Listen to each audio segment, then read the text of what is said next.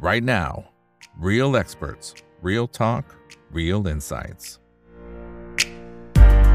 สวัสดีครับ สวัสดีเพื่อนนักทุนทุกคนนะครับ นี่คือ right now ใบอีกบันพดทุกเรื่องที่นักทุนต้องรู้ครับ และสำหรับวันนี้สิ่งที่เราต้องรู้นะครับ ก็เป็นเรื่องที่เกี่ยวข้องกับวงการรถยนต์นะครับ ซึ่งมันก็จะเกี่ยวพันกับเรื่องของการปรับตัวนะครับของค่ายรถยนต์น้ำมันนะฮะที่ตอนนี้ก็ต้องบอกว่าแหม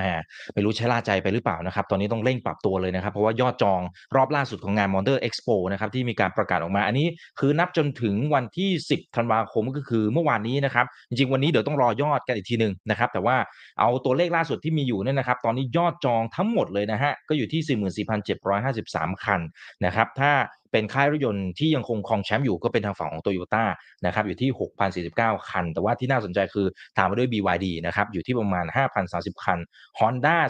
4,947 คันนะครับส่วน ION อันนี้ก็เข้ามาแล้วนะฮะ3,912 คัน เพราะฉะนั้นอันนี้คือตัวเลขล่าสุดนะครับเดี๋ยวต้องรอของตัวเลขวันนี้อีกทีนึงนะครับว่าจะเป็นยังไงแต่ว่าเทรนด์ก็อาจจะไม่ได้แตกต่างกันมากมายนักนะครับเพราะฉะนั้นตรงนี้เป็นจุดที่เราจะต้องมาวิเคราะห์กันต่อว่าเอ๊ะทางฝั่งของ EV ตอนนี้น่าจะถือว่ามาจริงแล้วล่ะนะครับแต่ว่าจะมาได้แค่ไหนยังไง เดี๋ยวกะเรียนเชิญอาจารย์ต้นเข้ามาร่วมพูดคุยกันนะครับส่วนคนไหนนะฮะที่ติดตามรายการ The Conversation by ถามอีกนะครับตอนนี้ตอนล่าสุดนะก็เป็นตอนที่พูดคุยกับพี่หมอวินนะครับกลยุทธ์ในการปั้นพอร์ตในการลงทุนหลักพันล้านบาท นะครับด้วยวิธีการ all in เนี่ยเออมันทำกันยังไงนะฮะไปสามารถไปดูย้อนหลังกันได้เนี่ยอันนี้เปิดมาแค่ปล่อยคลิปไป 1 วันนะครับตอนนี้เกือบเกือบเจ็ดหมื่นวิวแล้วนะครับนะก็น่าสนใจมากๆนะครับเข้าไปเติมพลังใจนะครับแล้วก็เติมวิธีการนะฮะอันนี้ผมว่าเป็นอีกหนึ่งคลิปที่ดีมากๆเลยนะครับ เข้าไปดูย้อนหลังกันได้เนาะนะครับเอาละครับ วันนี้ได้รับเกียรติจากอาจารย์ต้นครับ รองศาสตราจารย์ดรยศพงษ์ละออนนวลนะครับนายกสมาคมกิตติบัญศักดิ์สมาคมยานยนต์ไฟฟ้าไทย แล้วก็ศูนย์วิจัย Move ด้วยนะครับ สวัสดีครับอาจารย์ต้นครับผม สวัสดีครับคุณอีกครับสวัสดีครับผู้ชมอ่าทุกท่านโอนะเคครับครับตอนนี้ช่วงนี้ลุ้นหนักครับอาจารย์ต้นเพราะว่า Facebook ไม่รู้เป็นอะไรเหมือนกันนะฮะบางวันก็มาบางวันก็ไม่มาบางวันก็ขึ้นเออร์เลอร์นะครับคนไหนดูผ่านช่องทางไหนก็ลองพิมพ์กันมาบอกกันหน่อยนะครับ คนไหนที่ดูผ่านช่องทางต่างๆ ก็สามารถกดแชร์ได้ทุกช่องทางนะครับโอเคนะฮะงั้นเดี๋ยวเริ่มจากตัวยอดเมื่อกี้ที่ผมเกรินกับคุณผู้ชมไปเมื่อสักครู่นี้นะครับคือมันวิเคราะห์ได้หลายมิตินะอาจารย์ต้น คือตอนนี้เราเราเคยคุยผมจำกันได้ว่าจำได้ว่าตอนคุยแรกๆกับอาจารย์ต้นเนี่ย เราจะบอกว่าเฮ้ย EV มันน่าจะมาอีกสักประมาณเกือบเกือบสิบห้ายี่สิบปี พอถัดมายุคถัดมาที่เราคุยกันอีกเนี่ยนะครับ ซึ่งคำว่ายุคถัดมาคือจริงๆ ไม่กี่เดือนนะไม่ประมาณสักปีสองปีหรือยังไงเนี่ยนะฮะใช่ครับก็บอกว่าเฮ้ยภายในสิบปีน่าจะเห็นละเอ๊ะแต่นาทีนี้ที่ยอดมันตีตื้นมาขนาดนี้เนี่ย มันสามารถฟันธงได้หรือยังครับว่านี่คือจุดจบของรถยนต์น้ำมันอาจารย์ต้น พูดอย่างนี้เลยได้ไหมโอ้โหแหมพูดแบบนั้นดูก็เอ่อมันมันก็เอ่ออันนี้อันนี้ก็อาจจะยังไม่ถึงขนาดนั้นนะผมยังคิดว่าครับ ยังไงซะเอ่อคือตลาดรถใหม่เนี่ยแน่นอนเนี่ย EV เป็นที่นิยม ในกลุ่มรถเอ่อที่เป็นรถเก๋งนะครับนะแต่ว่าก็ยังมีกลุ่มอื่นนะเช่นมอเตอร์ไซค์เนี่ยถ้าไปดูยอดก็ยังยังห่างอยู่พอสมควรนะครับเพียงแต่ว่ากลุ่มรถใหม่เนี่ยดูจากกระแสเนี่ยคนเนี่ยตื่นตัวมากกว่าที่เราคาดไว้เยอะเลยนะครับอืมคือพูดง่ายๆคือโพลทุกสำนักเนี่ยที่เขาเคยคิดว่ามันจะมาเนี่ย มันก็จะ ผิดกันหมดเลยทุกเกือบทุกโพลเลยนะครับเอ่อมีถึงเอ่อผมเห็นข่าวเนี่ยแม้กระทั่งค่ายรถญี่ปุ่นค่ายหนึ่งนะก็ออกมายอมรับว่าเรื่องการทำนายเรื่องการเติบโตของรถ EV เนี่ยเขาก็คาดว่าเขาคาดผิดอะไม่คิดว่ามันจะมาเร็วนี้ในปี 2030 อ่าใช่ บอกว่าอืมอาจจะถึง4มากกว่า 40%ด้วยซ้ำนะครับ ในตลาดโลกเพราะฉะนั้นดูดูแนวโน้มเนี่ย ผมคิดว่าเอ่อแต่ถ้าถามผมผมก็เชื่อมันตั้งแต่ต้นอยู่แล้วว่า อันเนี้ยมันเกิดแน่ แต่ถ้าเราดูจากสถิติที่ส่วนใหญ่ที่ทำเนี่ยก็ยังมีความรู้สึกว่ายังค่อนข้างที่จะมองว่าเกิดได้ช้านะครับ แต่ว่าตอนนี้เราก็เห็นแล้วว่ามันพิสูจน์แล้วนะว่าในเมืองไทยเราเนี่ยคนไทยเนี่ยชอบ แล้วก็อยากจะลองเทคโนโลยีใหม่พอสมควรนะครับยังไงก็ต้องตามต่อนะครับ ผมยังไม่คิดว่าถ้าตอบคำถามคือยังไม่ได้ถึงขั้นอวสานหรอกนะครับ ยังยังยังต้องใช้เวลาอีกสักพักหนึ่งเหมือนกันนะครับ ที่จะเปลี่ยนเปลี่ยนพฤติกรรมของคนตรงนี้นะครับ แต่ว่าสักพักของเราอันเนี้ย อันนี้มันเปลี่ยนค่อนข้างที่จะไดนามิกนะคือเปลี่ยนเปลี่ยนได้ค่อนข้างรวดเร็วนะครับนะเพราะว่ามันยังมีประเด็นอื่น ๆ ที่คนยังยัง concern อยู่บ้างนะเพียงแต่ว่าผมก็สังเกตดูค่ายรถยนต์ไฟฟ้าเนี่ยโดยเฉพาะจากจีนเขาก็พยายามแก้ปัญหา หรือว่าพยายามเสนอเงื่อนไขอะไรที่หลายอย่างอันนึงเดี๋ยวมาคุยกันก็ได้นะ ผมเห็นบางอันเช่นไอตัวที่เป็นแท็กซี่เนี่ย EV เนี่ยโอ้โหน่าสนใจมากนะเรื่องแบตเตอรี่ที่กลัวกันว่าเฮ้ยเดี๋ยวจะจะใช้กันได้ไม่นานเนี่ยเขาแก้กันแบบว่าประกันกันถึง9แสนกิโลเลยอย่างเงี้ยเป็นต้นนะครับ อืม อืม ครับ อ่า เอาทีละประเด็นครับอาจารย์ต้น เอาประเด็นที่ค่ายรถ EV โดยเฉพาะทางฝั่งของจีนเนี่ยมาแรงมาก ๆ แล้วก็เหมือนกับว่า เขาเรียกอะไร หักปากกาเซียนทุกสำนักอะนะคือจริงๆทุกคนพูดเหมือนอาจารย์ต้นบอกว่ายังไงก็ต้องมานะครับ เพียงแต่ว่าไม่คิดว่ามันจะเร็วขนาดนี้ การที่กระแสการตอบรับที่มันเร็วขนาดนี้อาจารย์ต้นคิดว่ามันมันเป็นเพราะเรื่องไหนบ้างนะฮะอ่าผมผมถ้าเราวิเคราะห์นะครับ ถ้าเราวิเคราะห์กันดูเนี่ยเอ่อเทียบกันเมื่อหลายปีก่อนทำไมมันถึงช้า แล้วตอนนี้มันถึงเร็ว นะครับมีความอืมมีความแตกต่างอะไรนะและอะไรที่ทำให้เกิดตรงนี้ขึ้นนะครับ อันหนึ่งที่เราเห็นได้ชัดคือเราจะเห็นได้ว่าผู้ซื้อเนี่ยหรือผู้บริโภคเนี่ยมีทางเลือกเพิ่มขึ้นนะครับคือมีช้อยส์มีบริษัทที่เข้ามาเนี่ยทำตลาดเนี่ยโหตอนนี้ผมคิดว่าเอ่อที่เห็นเนี่ยเป็นสิบบริษัทแล้วนะครับรถ EV เนี่ยเป็นสิบบริษัทนะครับที่รู้จักก็อาจจะหกเจ็ดบริษัทนะครับที่มียอดสูงสูงๆนะครับแต่ว่ามี มี choice มีทางเลือกให้คนมากขึ้นนะครับเอ่อนอกจากนั้นในในแต่ละบริษัทเนี่ยก็มีการนำรถมาเนี่ยในหลาย segment นะครับแน่นอนแหละ segment แรกที่เอามากันเห็นเยอะๆเนี่ยก็คือเป็นกลุ่ม SUV นะครับเป็น sub SUV บ้างนะครับแล้วก็เริ่มมาที่กลุ่มรถเก๋งนะครับเราจะเห็นว่าราคาตอนเนี้ยที่ผมสังเกตนะครับ มันก็จะแตะประมาณ 1 ล้านแล้วบวกลบอยู่ 2 0 0แสนถึง 3 0 0แสนขึ้นไปนะครับก็คืออยู่ระหว่าง 8 0 0แสนจนถึงประมาณล้านกว่า นะกลุ่มเนี้ยเป็นกลุ่มที่เอ่อเรียกว่าเรียกว่าใช้คำว่าแดงเดือดแล้วกัน แข่งกันพอสมควรนะครับเป็นเซกเมนต์ที่เอ่อค่อนข้างแข่งกัน แต่ว่าถ้าเราไปดูตลาดรถจริง ๆ เนี่ย ตลาดรถที่คนซื้อเนี่ยจะราคาต่ำกว่านี้อีกนะครับ คือตลาดราคาที่8 0 0แสนเนี่ยผมยังคิดว่ามันยังเป็นตลาดที่แพงอยู่นะครับนะเอ่อเพราะฉะนั้นตลาดที่มันจะต้องลงมากว่านี้เนี่ยมันต้องลงมาให้ได้อยู่ในระดับที่อยู่ที่6 0แสนถึง7 0 0แสนแล้วก็ต่ำลงมากว่านี้อีก นั่นจะเห็นได้ว่ากลุ่มที่อยู่ที่ราคาประมาณ5 0 0แสนกว่า6 0แสนเนี่ย มีตัวเล่นน้อยมาก กลุ่มนี้เนี่ยอืมรถ EV เนี่ยยังไม่ลงมาเยอะนะ มีแค่ไม่กี่ค่ายเท่านั้นเองนะครับนะอันนี้คือกลุ่มหนึ่งนะที่ที่ผมมองว่ายังยังไม่มี แต่ว่าอะโอเค กลุ่ม กลุ่มประมาณ8 0 0แสนเนี่ยขึ้นไปเนี่ยเห็นแล้วนะครับ มีให้เลือกเยอะมากเลยนะครับ กลุ่มนี้มีให้เลือกเยอะมากนะครับเอ่อกำลังกำลังซื้อของกลุ่มนี้ก็ค่อนข้างจะดีด้วยนะ เพราะว่า ถ้าผ่านไฟถ้าเกิดว่าจะต้องขอไฟแนนซ์เนี่ยก็น่าจะเป็นกลุ่มที่ผ่านได้ไม่ยากนะครับถ้าเกิดว่าเขามีกำลังซื้อเดิมอยู่แล้วนะคือพูดง่ายคือเขาซื้อรถราคาประมาณนี้อยู่แล้ว แล้วเขาเคยผ่อนแล้วแล้วผ่านได้นั้นก็มีโอกาสที่จะผ่านได้นะครับเอ่อคำถามคือทำไมตอนนี้รถจีนถึงเข้ามาในประเทศไทยเยอะขนาดนั้ใช่ไหมเป็นประเด็นที่หลายคนก็สงสัยแล้วก็มันเกิดอะไรขึ้นนะครับ คือส่วนหนึ่งต้องบอกนี้ก่อนเลยว่า คือ ประเทศจีนเองเนี่ยตลาดรถยนต์ไฟฟ้าก็แข่งขันกันดูเดือดมาก คือดูเดือดเนี่ยหมายความว่าเมื่อก่อนเนี่ยตอนช่วงเมื่อหลายสิบปีก่อนเนี่ยมีเป็นพันยี่ห้อ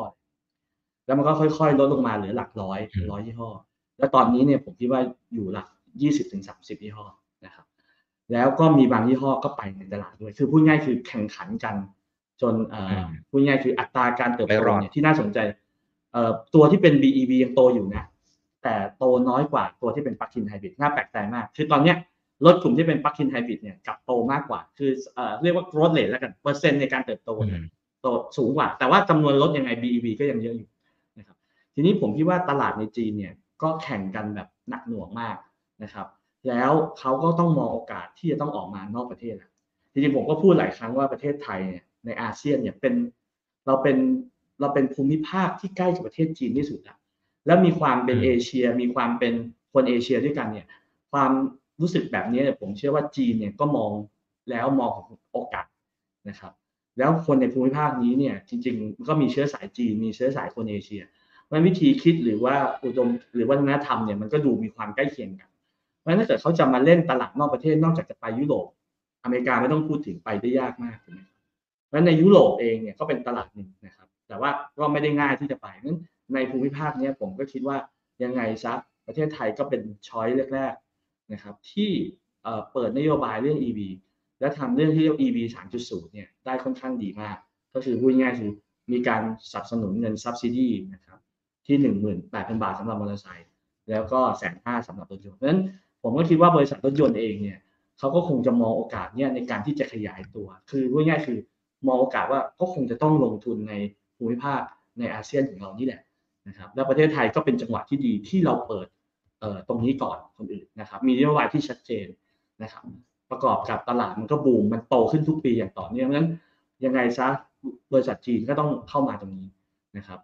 ก็เป็นเหตุทำให้เรามีตัวเลือกให้เยอะมากขึ้นนะครับ ในขณะที่รถยนต์ของจีนก็ต้องยอมรับว่าคุณภาพก็เริ่มดีขึ้นนะมันไม่ใช่จีนอย่างที่เราเคยสบประมาทไปแล้วนะครับ คือคุณภาพเนี่ยผมคิดว่า ในราคาที่จ่ายเนี่ยก็สมราคาแล้วก็มีมี value ค่อนข้างสูงมาก คือเทียบกับกับราคาที่จ่ายนั้นตรงตรงนี้เนี่ยก็ก็เลยทำให้ผู้บริโภคเริ่มเกิดความมั่นใจนะครับ อันนี้ก็เลยเป็นเหตุให้ทำให้คนเนี่ยก็เป็นปากต่อปากเรื่องพวกนี้เป็นปากต่อปากนะ ถ้าสมมุติใช้แล้วไม่ดีเนี่ย หรือมีปัญหาเนี่ยมันก็ไปไม่ได้นะนะครับ อันนี้ก็ทำให้ตลาดเนี่ยมันเริ่มบูมขึ้นมีรถจีนเข้ามามากขึ้นนะครับ แล้วก็ตามเข้ามากันอีกเลยนะยี่ห้อ top ในจีนสิบยี่ห้อแรกๆเนี่ยผมไปไล่ดูนะ คนที่ขายดีในจีนตอนนี้เข้ามาเกือบหมดแล้ว ถ้าไม่นับไอ้พวกสตาร์ทอัพนะ NIO X p e n อะไรพวกนี้ยังไม่เข้ามามีเนต้าที่เข้ามานะครับนอกนั้นเนี่ยบริษัทใหญ่ๆในจีนที่เป็น top top EV เนี่ยเข้ามาหมดแล้วนะครับอืมอืมอืมครับเอ่อซึ่งตรงนี้เนี่ยอาจารย์ต้นคิดว่าเนี่ยมีในคอมเมนต์นะครับเขาบอกว่า ถ้าไปถามคนที่ซื้อ EV คันแรกคันต่อไปยังซื้ออยู่ไหมนะครับเขาเขาสรุปเองนะครับคุณชนะคุณชันทิตเนี่ยเขาบอกว่าผมว่าส่วนใหญ่เกิน 80%จะตอบว่าแน่นอน มันเป็นอย่างนั้นจริงๆไหมอาจารย์ต้นว่าสมมุติคนที่เหมือนกับว่าพอเริ่มเข้าสู่วงการ EV แล้วเฮ้ยไม่กลับไปใช้น้ำมันละและอาจจะทำให้ตรงนี้เป็นเป็นอีกหนึ่งก้อนที่ทำให้เค้กก้อนเนี้ยมันโตมากขึ้นไปเรื่อยๆคือเอ่อคือแหมมันก็เร็วเกินไปนะ คือ คือยกเว้นแต่ว่าที่บ้านเนี่ยมีรถหลายคัน คือคนที่ซื้อรถคันแรกแล้ว แล้วบอกว่าเออจะขายรถเนี่ยมันคงไม่ได้แบบต้องรวยมากนะจะซื้อแบบเปลี่ยนคันนะคันที่สองคันที่สามเพราะนั้นโดยโดยทั่วไปก็ต้องรอสักสี่ห้าปีนะกลุ่มที่ซื้อ EV เมื่อสี่ห้าปีที่แล้วอย่างผมเนี่ยก็เป็นคนที่ซื้อเมื่อสี่ห้าปีที่แล้วนี่ผมก็ยังไม่ยอมขายอันเดิมเลยนะผมก็ยังคิดว่าต้องเก็บไว้ก่อน เพราะว่าการเปลี่ยนรถมันก็มีต้นทุนที่สูงนะครับถามว่าถ้าเกิดกลับไปถามคนแบบนั้นเนี่ยอันนี้ก็ยังไม่เห็นตัวเลขที่มีคนทำงานวิจัยที่ชัดเจนนะ แต่ว่าเอาเป็นส่วนตัวแล้วกันในมุมมองผมเนี่ยคือผมซื้อคันแรกแล้วก็จริงผมก็ซื้อคันที่สองสำหรับรถภรรยาเนี่ยก็เป็น EV ทั้งหมดที่บ้านตอนนี้ไม่มีรถน้ำมันล้วสำหรับที่ใช้กันอยู่ที่บ้านนะครับที่คำถามประเด็นก็คือว่ามันแตกมันมีความรู้สึกที่แตกต่างกันแน่นอน คือถ้าสมมติว่าเราเนี่ยเราสามารถมีไอตัวตู้ชาร์จเนี่ยวอลบ็อกที่บ้านได้เนี่ยคือมันคือเราคือแทบจะไม่เข้าปั๊มน้ำมันแล้ว แล้วถ้าเราคิดถึงต้นทุนที่มันลดลงกับค่าน้ำมันเนี่ยมันลดลงได้เห็นได้ชัดนะครับค่าไฟที่บ้านถามว่าเพิ่มขึ้นไหมแน่นอนเพิ่มขึ้นเพราะเราใช้รถอีวี มันต้องเติมไฟมากขึ้นแน่นอน แต่ว่าถ้าเทียบกับค่าน้ำมันเนี่ยยังไงก็ลดลงนะครับคนส่วนใหญ่ถ้าเขาบอกว่า 80%ผมก็เชื่อว่าเป็นไปได้ และอาจจะมากกว่าด้วยซ้ำนะครับมันไม่ค่อยจะมีเหตุผลที่ว่าถ้าเปลี่ยนมาใช้ EV แล้วเนี่ยนะแล้วอยากกลับไปใช้รถน้ำมันเนี่ยมันต้องมีเหตุผลอื่นที่ เขาอาจจะสะเทือนใจจากการที่เรื่องของประกันหรือเปล่า เรื่องของปัญหาที่เรื่องของการเคลมหรือเปล่า แต่ตรงนั้นเนี่ยมันอาจจะเป็นเรื่องของบริษัทที่บริหารจัดการรถ EV ไม่ใช่เป็นตัวรถ EV ด้วยตัวมันเอง แต่เป็นเรื่องของการจัดการเรื่องของประกัน เรื่องของการที่เวลาเกิดอุบัติเหตุซึ่งวันนี้เป็นประเด็นที่มีการพูดถึงเยอะนะเวลาที่พูดถึงเวลาเกิดอุบัติเหตุแล้วเนี่ยมันไปกระทบตัวแบตเตอรี่ แล้วค่าซ่อมเนี่ยมันแพงมาก อันนี้มันก็เป็นประเด็นที่บริษัทผู้ที่จะ เป็น distributor หรือว่าคนขายเนี่ยจะต้องคุยกับผู้ผลิตให้ดีนะครับว่าเขาจะรับประกันเขาจะทำแบบนี้ทำยังไงนะครับแต่ว่าอย่างเมื่อกี้ที่ผมที่ผมพูดถึงเรื่องแบตเตอรี่เนี่ยมันมีเจ้าหนึ่งเนี่ยที่เอารถ EV มาทำเป็นรถแท็กซี่ใช่ไหมครับ Move Me เนี่ยค่าย Move Me ที่ไป co กับ On i o n เนี่ยนะขายคันหนึ่งวันเก้าแสนนะครับแล้วก็รับประกัน 9 ปีแบต9แสนกิโลนะครับ อันนี้ก็พลิกเปลี่ยนวงการเลยนะว่า จากเดิมเนี่ยที่แบตเตอรี่เนี่ยมัน 8 ปี แล้วก็มีแบบไม่ถึง 2 0 0 0 0กิโลแต่ว่าอันนี้มันคือพูดง่ายคือมีแบตเตอรี่ไปถึง 9 0 0 0 0กิโลเนี่ยมันคือทำให้ในมุมมองรถ EV เนี่ยมันก็จะเปลี่ยนไปอีกนะแล้วผมคิดว่าการทำแบบนี้ตลาดแบบนี้ก็อาจจะทำให้ตลาดการรับประกันเรื่องแบตเตอรี่เนี่ยมีการเปลี่ยนไปอีกด้วย ผมผมเชื่อว่าจะมีการเปลี่ยนแปลงอีกนะในอีก step หนึ่งเพราะว่าถ้าถ้ามันมีรับประกันได้ขนาดนี้ได้เนี่ย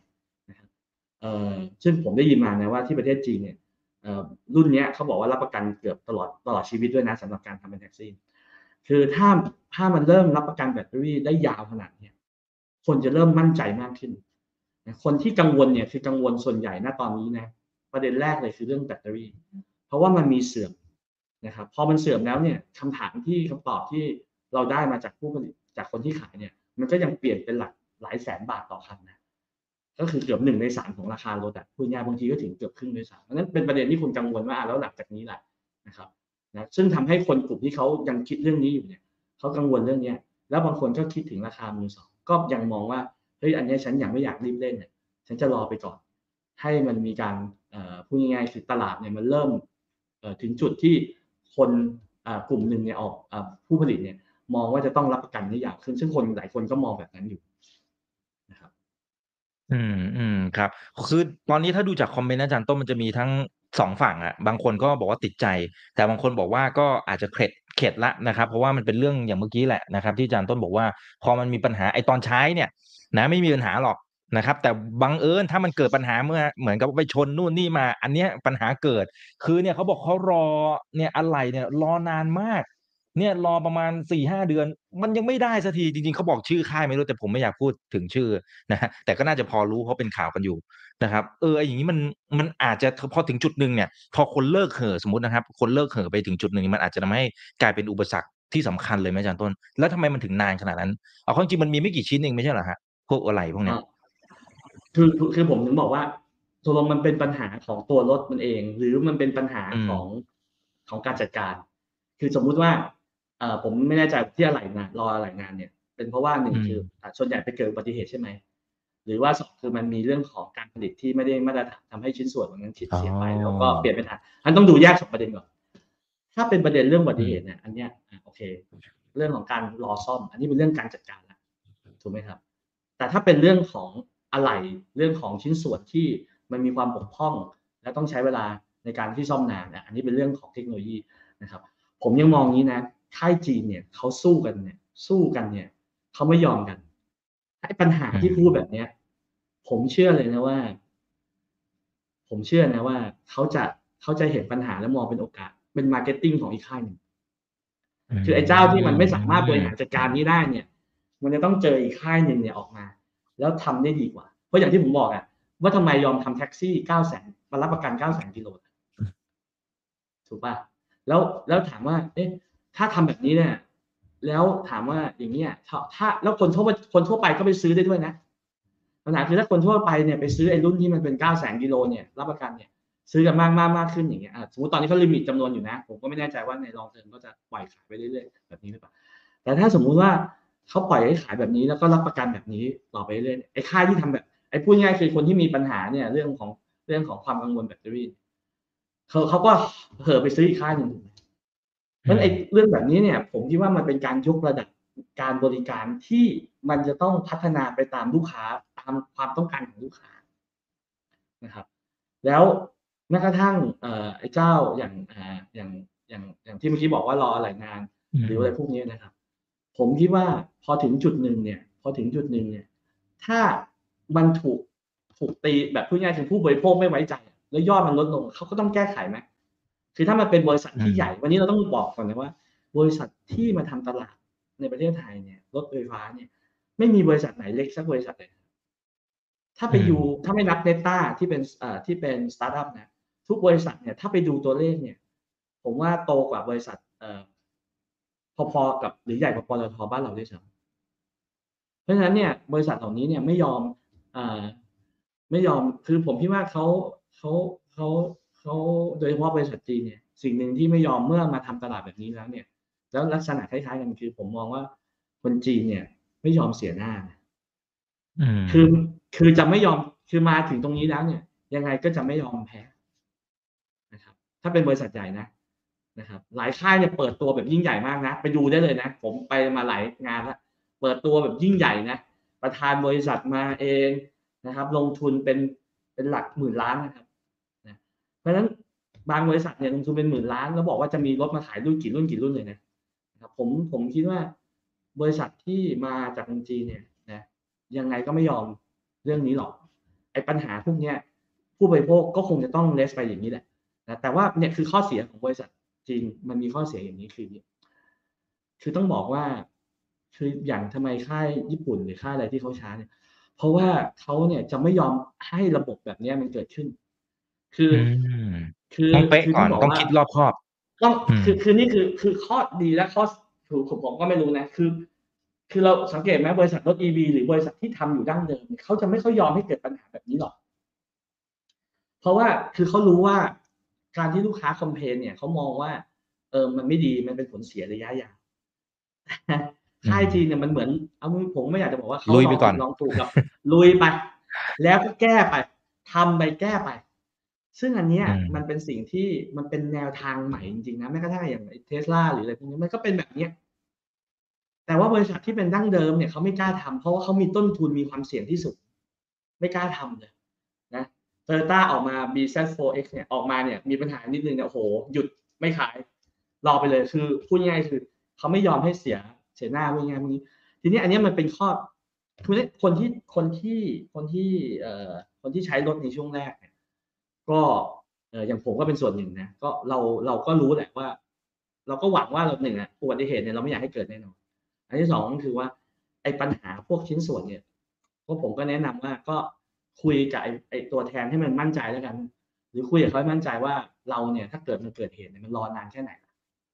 เออมีอะไรจริงเปล่าไม่มีหรือเปล่า คุยเลย ผมคิดว่าถามเลยนะ ว่าเป็นยังไงถ้าไม่มั่นใจเราก็อย่าเพิ่งไปซื้อมัน ผมก็ไม่แนะนำทุกคนนะ ถ้าเกิดว่าเรารู้สึกว่าเออ โดยเฉพาะคนที่มีรถคันเดียวแล้วถ้าสมมติว่าเมื่อไหร่ก็ตามเนี่ยเราต้องใช้รถหาเลี้ยงชีพตลอดเวลาด้วยนะ แล้วเกิดสมมติมันเกิดปัญหาขึ้นมาเกิดอุบัติเหตุ หรืออะไรขึ้นมาแล้วเราต้องซ่อมรอนานสองสามเดือนเนี่ยอันเนี้ยเอ่อผลจะกระทบเยอะนะครับนะอันนี้เราก็ต้องเราก็ต้องลองดูแต่แต่ต้องบอกอย่างนี้นะรถที่เป็นพรีเมียมแพงๆหลายยี่ห้อก็เป็นเหมือนกันนะครับ ไม่ใช่รอใช่ไม่ไม่ใช่ใช่รอสั้นๆนะรอนานเหมือนกันนะ บางอะไหล่บางที่สุดก็รอพอสมควรนะครับ ไม่ใช่เฉพาะรถที่เป็นรถจีนอืมอืม ครับครับอ่า ทีนี้ถ้าสมมุติว่าตอนนี้เทรนมันมาเห็นภาพค่อนข้างชัดเจนแล้วนะครับ อยากให้มันอาจจะตอบยากนะอาจารย์ต้นนะครับ แต่ว่าอยากให้มองคาดการณ์หน่อยนะครับ อย่างถ้าเป็นในมุมของตัวบทวิจัยในระดับโลกนะครับคณาลิสหรือเปล่านะครับนะไม่รู้ออกเสียงถูกหรือเปล่า เขาบอกว่าในปี 2023เนี่ยสัดส่วนของรถ EV นะครับเทียบกับรถที่ขายนะฮะที่เป็นรถน้ำมันเนี่ยรถทั้งหมดเลยเนี่ยมันจะอยู่ที่ประมาณ 18%ไอ้สองสามปีก่อนนี้เราพูดถึงกันแค่ประมาณ 3% 5%นี่ถือว่าหรูแล้วนะ แต่นี้เขาคาดการณ์ไปถึง 18%เลยนะฮะอันนี้คือของทั้งโลกอาจารย์ต้องคิดว่ามันกำลังจะเกิดภาพเดียวกันในประเทศไทยไหมนะครับหรือมีโอกาสที่จะมากกว่าหรือน้อยกว่าด้วยเหตุผลอะไรเอ่อตอนนี้เนี่ยผมลองดูตัวเลขเนี่ย คือตัว BEV บ้านเราเนี่ย มันก็แตะไปแปดหมื่นกว่าละอืมนะครับเอ่อถ้าถ้าเราไปดูรถเก๋งเนี่ย รถเก๋งก็ประมาณสักหกหมื่นกว่า คือกลุ่มรถยนต์สี่ล้อหกหมื่นจากประมาณสักแปดแสนนะถ้าเราไม่นับคืออยู่ที่ว่าเราจะเทียบกับกระบะได้ไหมถ้าเราไม่เทียบกับกระบะเนี่ยมันก็ประมาณอืมสี่แสนถูกไหมทีนี้มันอยู่ที่ว่าเราเทียบกับอะไร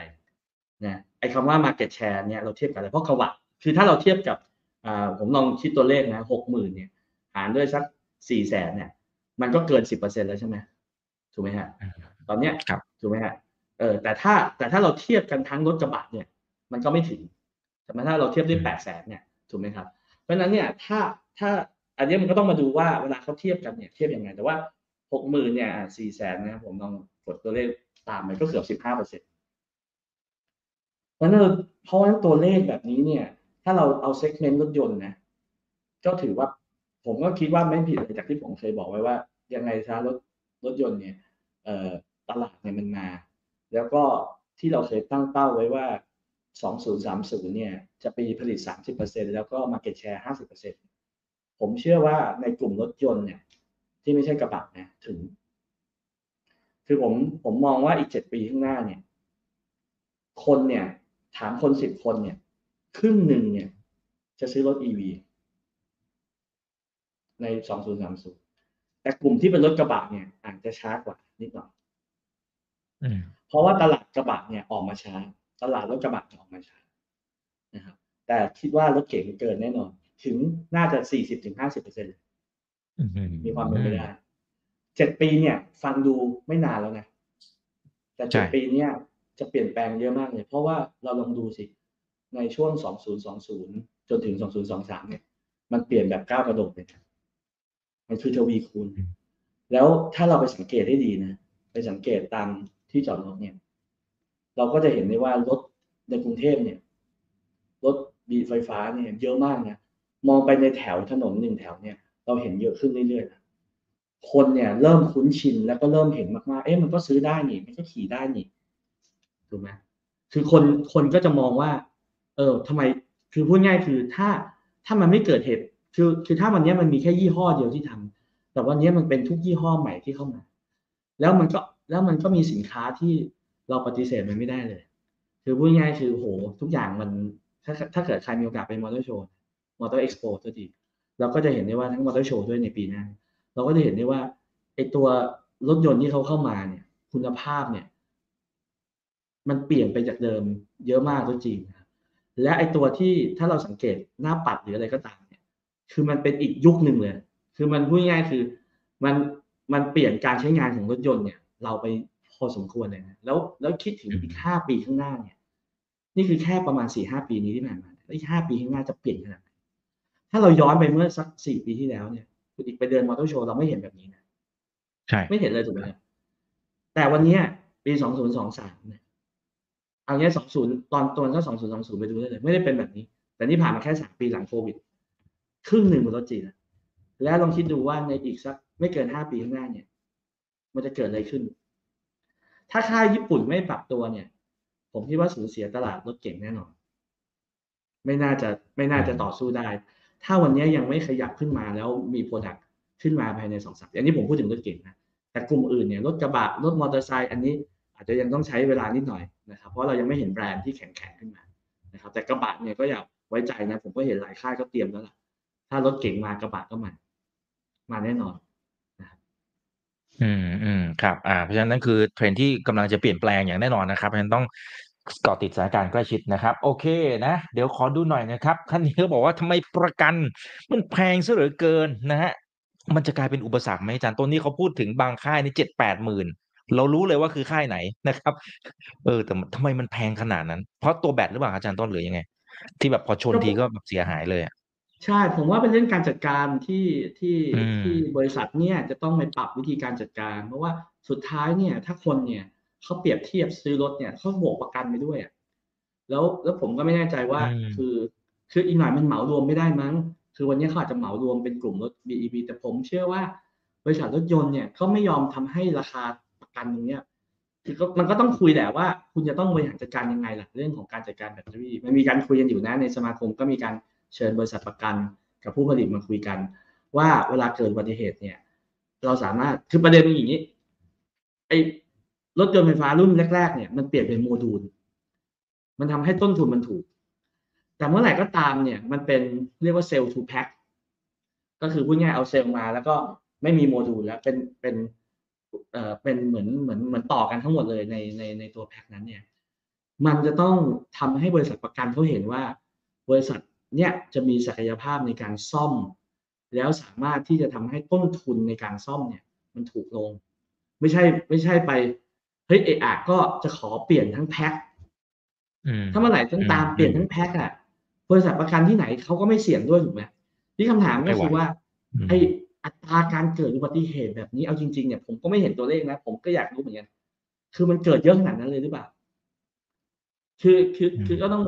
ก็ต้องมองว่า สมมติว่าถ้าเอารถน้ำมันกับรถตัวที่เป็น VV มาเทียบกันในราคาเท่ากัน ตัวประกันรถมันแพงกว่าเนี่ย ด้วยมูลค่าของด้วยมูลค่าของรถหรือว่าเป็นเพราะว่าเวลาที่เราตีมูลค่าของการซ่อมแบตเตอรี่ ถ้าเป็นแบบนั้นเนี่ยวิธีการแก้ก็คือการจัดการเรื่องของการแก้การซ่อมแบตเตอรี่ใช่ไหมถ้าเกิดอุบัติเหตุขึ้นมาถูกไหมครับ อันเนี้ยมันเป็นเรื่องที่เอ่อบริษัทรถยนต์นะ ครับ ต้องคุยกับบริษัทประกันและก็ต้องคุยกับอู่ซ่อมด้วย ถูกไหมอู่ซ่อมด้วย อย่าลืมว่าอู่ซ่อมรถเนี่ย มันไม่สามารถที่จะซ่อมรถอืมไม่สามารถที่จะซ่อมไอ้ตัวแบตแบบนี้ได้ เพราะฉะนั้นไอ้แบบเนี้ยคุณต้องไปทำงานกับไอ้บริษัทอู่ซ่อมรถมากขึ้นใช่ไหมคือ ถ้าวันเนี้ยอู่มันมีไม่กี่อู่แล้วมันต้องรอนานขนาดนี้ก็คือต้องไปซ่อมศูนย์อย่างเดียว แล้วถามว่าศูนย์เนี่ยจะมีศักยภาพซ่อมขนาดไหนผมไม่พอดีผมไม่มีตัวเลขอยู่ในมือนะแต่แต่ว่า ผมคิดว่าในช่วงเริ่มต้นเนี่ยไอ้เหตุที่มันเกิดขึ้นแบบเนี้ยมันยังไม่ได้เยอะมาก มันไม่ได้เกิดอุบัติเหตุทุกวัน เพราะฉะนั้นแน่นอนแต่ว่าเวลาเกิดเป็นเหตุมันเป็นข่าว เพราะว่ามันเป็นเรื่องที่คนสนใจถูกไหม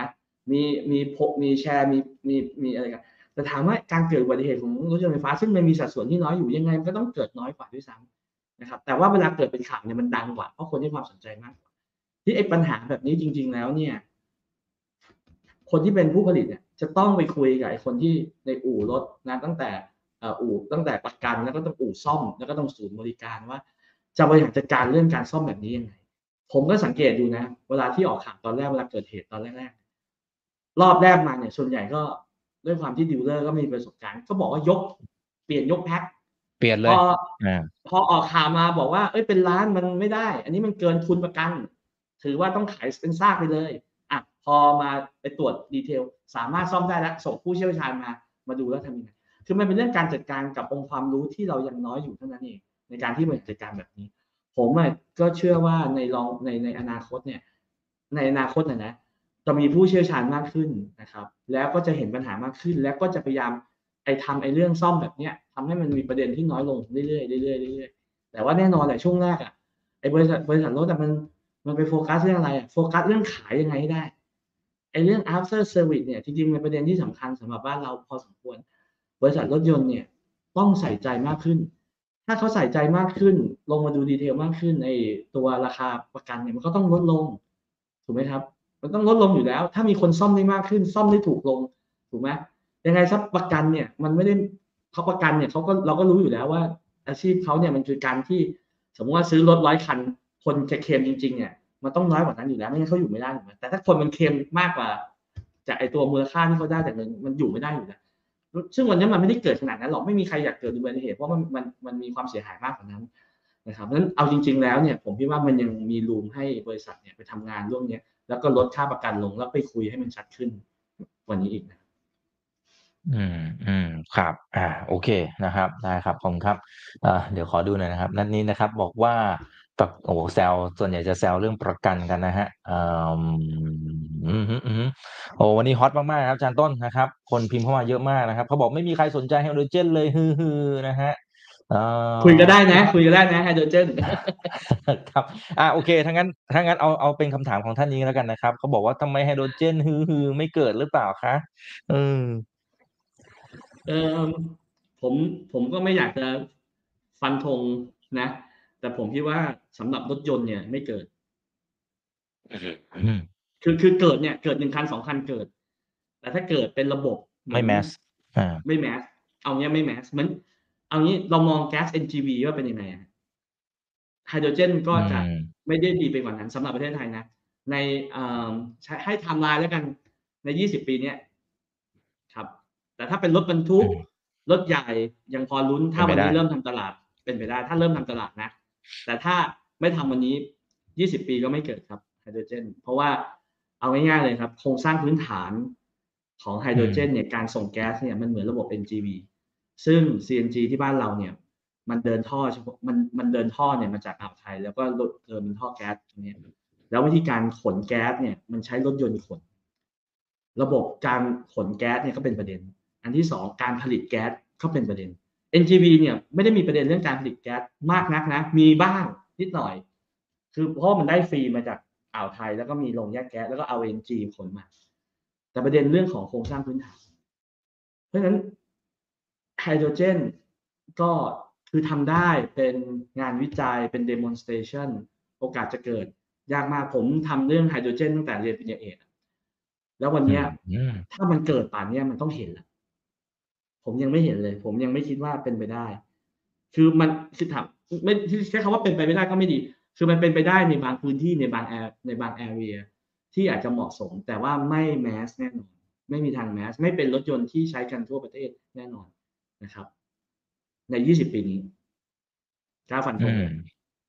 ครับครับ อ่า โอเคครับ เอ่อนี่เท่าที่ดูนะครับ คือหลายคนก็จะเป็นห่วงฝั่งของ after sale service นะครับเพราะว่าโอเค ตอนนี้เริ่มขายดีก็จริงนะครับแต่ว่าดูเหมือน after sale service จะไม่สู้ฝั่งญี่ปุ่นเลยนะอันนี้อันนี้เราพูดตรงๆเพราะญี่ปุ่นเขาก็อยู่มานานแล้วก็มีสาขาเยอะแยะมากมาย การดูแลก็คงจะได้มาตรฐานกว่านะครับไอ้ตรงนี้อาจจะกลายเป็นจุดตายของรถ EV หรือไม่อาจารย์ต้นมองไง บางคนไป mention อีกแล้วไป mention อีกอีกเจ้าหนึ่งเนี่ยเขาบอกมีแค่ศูนย์เดียวเองเนี่ยตอนนี้วุ่นไปหมดเลยเวลาเสียทีหนึ่งเนี่ย อืม รู้อยู่แล้วว่าคือเจ้าเนี่ยเทสเทสลาเทเหรสอลาแหละใช่ครับ อ๋ออะก็เห็นนายกก็ออกข่าวว่าจะมาตั้งโรงงานแล้วนี่ใช่ไหมเอเอออมาจริงไหมอาจารย์ต้น เออ คือเมื่อไหร่ก็ตามอีลอนมัสไม่พูดว่าจะมา ผมไม่เชื่อหรอกต้องรอต่อไปเออเออเพราะว่าโอเคไอการดูดูไอโรงงานพวกเนี้ย มันดูได้หมดแหละนะ มันดูได้หมด ทีนี้เอ่อคืออย่างที่ผมบอกแหละ ถ้าไม่ปรับปรุงอะ ถ้าไม่ปรับปรุงอะอืมคือ คือยังไงซะ ถ้าไม่ปรับปรุงอะยอดขายมันตกแน่นอนนะครับประเด็นแรกนะประเด็นประเด็นต่อมาคือว่าจริง ๆ เอางี้รถยนต์ไฟฟ้าชิ้นส่วนมันน้อย แล้วเอาจริง ๆ แล้วเนี่ยอุปกรณ์เนี่ยนะครับคือคือเราไม่เรากำลังพูดถึงว่าถ้าไม่เกิดอุบัติเหตุนะ ถ้าไม่เกิดอุบัติเหตุนะครับรถยนต์ที่ผลิตเป็นหลักล้านคันเนี่ย ซึ่งวันนี้ต้องยอมรับนะว่าเทสลาผลิตเป็นหลักล้านคัน โอกาสที่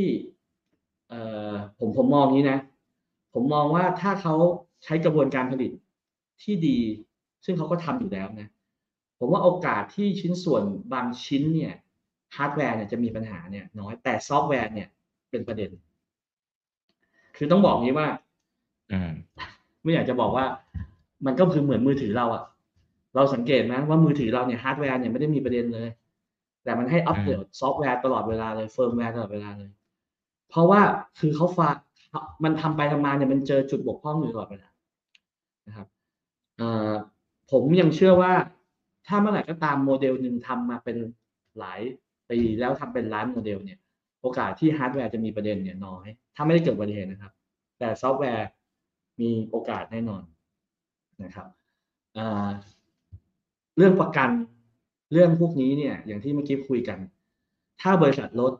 ที่พูดเมื่อกี้นะเขาไม่ปรับปรุงนะ ผมว่าวันนี้ choice มันมีเยอะนะตลาดเนี่ยมันมีเยอะนะ แล้วแล้วแล้วแล้วเวลาเขา benchmark เขาแข่งกันเนี่ย ผมก็สังเกตเนี่ยเขาก็ยังไงซะเขาก็ เออเขาก็เทียบกับเจ้าแบบอย่างเทสลาอืเนี่ยมแล้วเราสังเกตถึงไหมว่า ความน่ากลัวคือจริง ๆ เทสลามัน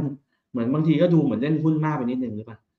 เออมีช่วงหนึ่งอืมราคาลดลงอันสพออรี่ไปมาอยากจะเพิ่มขึ้นมา คือคืออันเนี้ย อันเนี้ยก็เป็นอะไรที่ คือ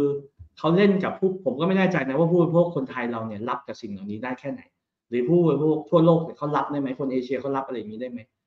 แต่ว่าคนส่วนใหญ่ก็คงไม่อยากจะรับอะไรประมาณนี้มั้งคือถ้าเราเข้าใจได้นะว่า ซื้อไปแล้วราคามันลดลงเนี่ยคือถ้าแนวโน้มส่วนใหญ่มันลดลงแน่นอนนะครับราคาส่วนใหญ่ลดลงแน่นอนอันนี้ทุกคนจะเริ่มเห็นนอมแล้วคือต้องต้องบอกนี้ก่อนว่ารถยนต์รถยนต์เนี่ยมันจะเหมือนมือถือมากขึ้น หมายความว่า เมื่อออกมาสักระยะหนึ่งเนี่ย ไม่เกินหนึ่งปีถึงสองปี มันจะเริ่มมีตัวใหม่เนี่ยออกมานะครับ แล้วมันจะออกมาเร็วขึ้น การแข่งขันของตัว EV เนี่ย น่าจะแรงขึ้นเรื่อยๆนะครับ หมายความว่าจากเดิมเนี่ยที่ผลิตรถน้ำมันเนี่ยเขาเนี่ยจะโฟกัสที่รถ EV มากขึ้น เพราะฉะนั้นเนี่ยไอ้เจ้าที่เมื่อก่อนเนี่ยยังทำทั้งรถน้ำมันรถ EV เนี่ยพอมันมาโฟกัสที่รถ EV อย่างเดียวเนี่ย มันจะมีโมเดล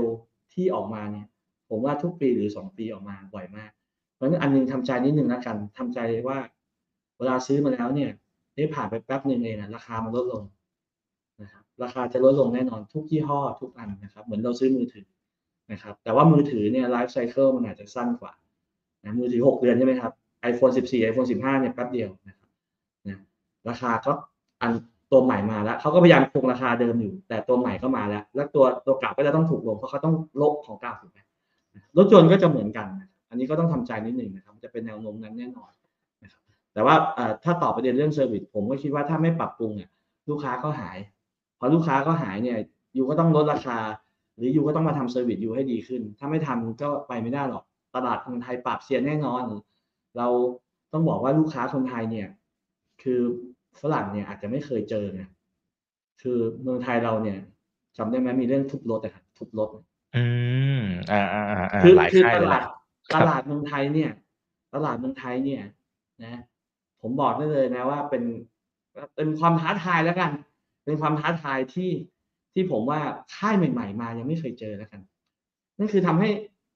ท่านนั่นทำให้ค่ายอย่างจีนเนี่ยเขากลัวนะเขากลัวมากแต่ค่ายญี่ปุ่นเนี่ยโทษทีเขากลัวมากเรื่องนี้นะครับ นะอืมที่เขากลัวเพราะว่าเขาเคยเกิดเหตุพวกนี้ละถ้าทำ after service ไม่ดีเนี่ย อันเนี้ยมีความเสี่ยงมากภาพลักษณ์ความเชื่อมั่นอืมใช่ครับผมอืมครับ อ่า โอเคนะครับ ก็คุยกันพอสมควรนะครับ แต่ขออีกสักหนึ่งประเด็นอาจารย์ต้นมองตลาดมือสองยังไง เพราะว่าตอนนี้เอาเอาสมมตินะ เอาแค่ลดน้ำมันนะ ผมว่า